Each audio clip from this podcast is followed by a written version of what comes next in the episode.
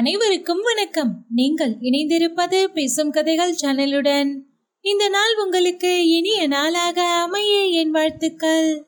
இந்த நாளை மேலும் இனிப்பூட்ட இதோ வருகிறது நம் கதைகள் ஒளிவடிவில் இன்றைய தொகுப்பு அமரர் கல்கியின் கல்வனின் காதலி அத்தியாயம் பதினொன்று போலீஸ் ஸ்டேஷன். தெருவாசற்படியில் தள்ளப்பெற்ற கார்வார் பிள்ளை மெதுவாக தள்ளாடிக்கொண்டு எழுந்திருந்தார். மேல் வேஷ்டியை எடுத்து தூசியை தட்டி போட்டுக்கொண்டார். அக்கம் பக்கத்தில் யாரும் இல்லை என்பதை கவனித்துக் கொண்டு அவசரமாய் கிளம்பி நடந்தார். கார்வார் பிள்ளையின் வாழ்க்கையில் இம்மாதிரி சம்பவங்கள் சாதாரணமானவை. பல தடவைகளில் அவர் ஏழை எளியவர்களின் வீடுகளிலே இதைவிட அதிகமான தொந்தரவுக்கு ஆளாயிருக்கிறார். அதையெல்லாம் அவர் லட்சியம் செய்வது கிடையாது. இது விஷயத்தில் அவர் தாமரை இலை தண்ணீர் போல் வாழ்க்கை நடத்தினார் என்றே சொல்லலாம். ஆனாலும் இன்று நடந்த சம்பவத்தை அவர் அவ்வாறு உதறி தள்ளிவிட முடியவில்லை. இந்த முத்தையன் மடத்தில் தம் கீழே வேலை பார்ப்பவன். இனிமேல் அவனிடம் எப்படி வேலை வாங்க முடியும்? அவனிடம் தலை நிமிர்ந்து பேசுவதுதான் எவ்விதம் சாத்தியம்? எப்படியோ சமாளித்துக் கொள்கிறோம் என்றாலும் அந்த பையன் வாயை மூடிக்கொண்டு சும்மா இருப்பானா? சன்னிதானத்திடம் போய் இல்லாததையும் பொல்லாததையும் சொல்லி வைத்தால் என்ன செய்கிறது? ஏற்கனவே தம் பேரில் புகார்களுக்கு குறைவில்லை. வீதியில் போய்க் கொண்டிருக்கும் போதே கார்வார் பிள்ளை இதையெல்லாம் பற்றி சாங்கோபமாக ஆலோசனை செய்து கடைசியில் ஒரு முடிவுக்கு வந்தார். அதன் பலனாக அவர் நேரே மடத்தின் காரியாலயத்துக்கு போகாமல் போலீஸ் ஸ்டேஷனுக்கு போனார். போலீஸ் ஸ்டேஷனில் சப் இன்ஸ்பெக்டர் சர்வோத்தம சாஸ்திரி அப்போதுதான் ட்ரெஸ் பண்ணி கொண்டு வெளியே வந்தார். கார்வார் பிள்ளையை பார்த்ததும் வாரும் சங்கு பிள்ளை நீர் வருகிறீர் என்று கால் மணி நேரத்துக்கு முன்பே எனக்கு தெரிந்து போச்சு. யானை வரும் பின்னே மணி யோசை வரும் முன்னே என்பதை சங்கு பிள்ளை வருவார் பின்னே சவ்வாத வாசனை வரும் முன்னே என்று மாற்றிவிட வேண்டியதுதான். ஆனால் என்ன ஒரு மாதிரியாய் இருக்கிறீர்? நெற்றியிலே என்ன அவ்வளவு பெரிய வீக்கம்? விஷயம் என்ன? என்று கேட்டார். சார் அசந்தர்ப்பமாய் ஒரு காரியம் நடந்து போச்சு. நீங்கள் பார்த்து உடனே நடவடிக்கை எடுக்காவிட்டால் அப்புறம் இந்த ஊரிலே யாரும் இருக்க யோகியதை இல்லை.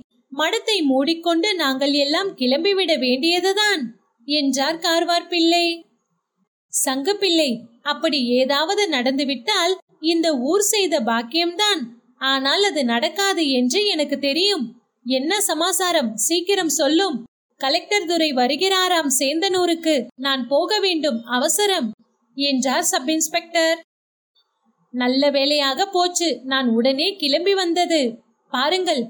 மடத்திலே ஒரு தருதலை பயல் யாரோ சிபாரிசு பண்ணினார்கள் என்று வேலைக்கு வைத்தோம். முத்தையன் என்று பெயர். அந்த பையன் நாளடைவிலே மடத்து பணத்தை கையாடி வந்தான் என்று தெரிந்தது. இன்றைக்கு மத்தியானம் பெட்டியில் ஐம்பது ரூபாய் பணம் குறைந்தது. பையனை விசாரிக்கலாம் என்று பார்த்தால் ஆளை காணவில்லை. உடனே புறப்பட்டு அவன் குடியிருக்கிற வீட்டுக்கு போனேன். அங்கே பாருங்கள் இந்த தடிப்பையில் அவன் தங்கச்சி கிட்ட ரூபாய் நோட்டை கொடுத்து கொண்டிருந்தான். கையும் மெய்யுமாய் பிடித்து கொண்டு வந்து போலீசில் ஒப்புவிப்பதற்காக அவனை பிடித்தேன். அந்த தடிப்பையில் என்னை பிடித்து தள்ளி சுவரிலே வச்சு மோதிவிட்டான். சார் கொஞ்சம் நான் உஷாரா இல்லாமல் போனால் மென்னியை பிடித்து கொஞ்சிருந்தாலும் கொன்றிருப்பான். நீங்கள் உடனே அவனை அரெஸ்ட் பண்ணியாக வேணும். அப்போது சப் இன்ஸ்பெக்டர் அந்த கதையெல்லாம் வேண்டாம் ஐயா. நீர் சொல்கிறதுக்கெல்லாம் சாட்சி உண்டா சொல்லும் என்று கூறினார். பேஷாய் உண்டு. உங்களுக்கு யார் எப்படி சாட்சி சொல்ல வேணுமோ அப்படி சொல்ல செய்கிறேன். பொய் சாட்சி தயார் பண்ணுகிறீரா? சிவசிவா ஆண்டவனே பொய் சாட்சியா? கண்ணாலே பார்த்தவாளை கொண்டு சாட்சி சொல்ல சொல்கிறேன். அப்புறம் என்ன உங்களுக்கு? சப் இன்ஸ்பெக்டர் ஹெட் கான்ஸ்டபிளை கூப்பிட்டு நாயுடு இந்த சங்குப்பிள்ளையிடம் வாக்குமூலம் வாங்கிக் கொண்டு அவர் சொல்லுகிற பையனை அரை செய்து லாக்கப்பில் வையும். நான் வந்து மற்ற விஷயம் விசாரித்துக் கொள்கிறேன் என்று கூறிவிட்டு மோட்டார் சைக்கிளில் ஏறி சென்றார். முத்தையன் வீதியோடு மடத்தை நோக்கி வந்து கொண்டிருந்தான். அவன் உள்ளத்தில் ஒரு புறம் கொதிப்பும் மற்றொரு புறம் வருங்காலத்தை பற்றிய ஏக்கமும் குடிக்கொண்டிருந்தன. பண்டார சந்நிதியை உடனே பார்க்க முடியுமா? பார்த்தாலும் தான் சொல்வதில் அவருக்கு நம்பிக்கை உண்டாகுமா? நியாயம் பிறக்குமா? என்று பலவித எண்ணங்கள் தோன்றி மறைந்தன. அப்போது எதிரே கொஞ்ச தூரத்தில் இரண்டு கான்ஸ்டபிள்கள் வருவதை அவன் பார்த்தான். உடனே பண்டார சந்நிதியிடம் போய் சொல்வதை காட்டிலும் ஏன் போலீஸ் ஸ்டேஷனில் போய் சொல்லக்கூடாது என்று அவனுக்கு தோன்றியது. அப்படி எண்ணமிட்டு கொண்டிருக்கையிலேயே அந்த போலீஸ்காரர்கள் அவன் அருகில் வந்து நின்றார்கள். அவர்களில் ஒருவன் தம்பி நீதானே முத்தையன் என்கிறது? என்று கேட்டான்.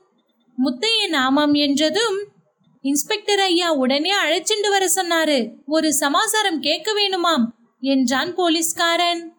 கும்பிட போன தெய்வம் குறுக்கே வந்துவிட்டது என்று எண்ணினான் முத்தையன்.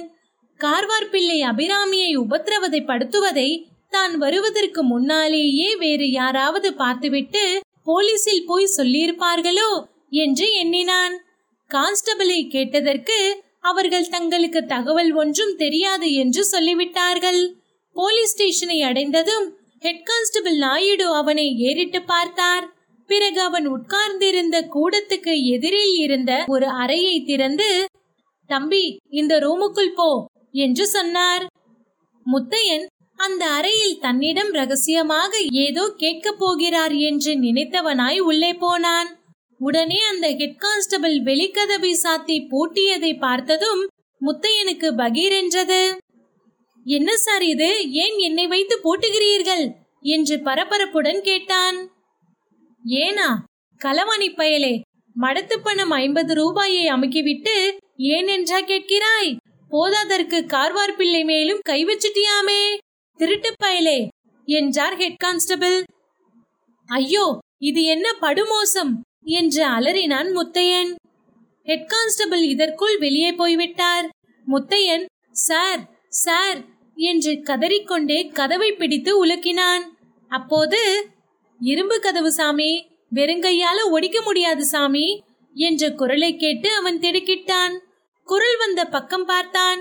அதே அறையின் மூலையில் கந்தல் துணியுடன் செம்பட்டை படர்ந்த மீசைதாடியுடன் குறவன் ஒருவன் உட்கார்ந்திருப்பதை கண்டான்.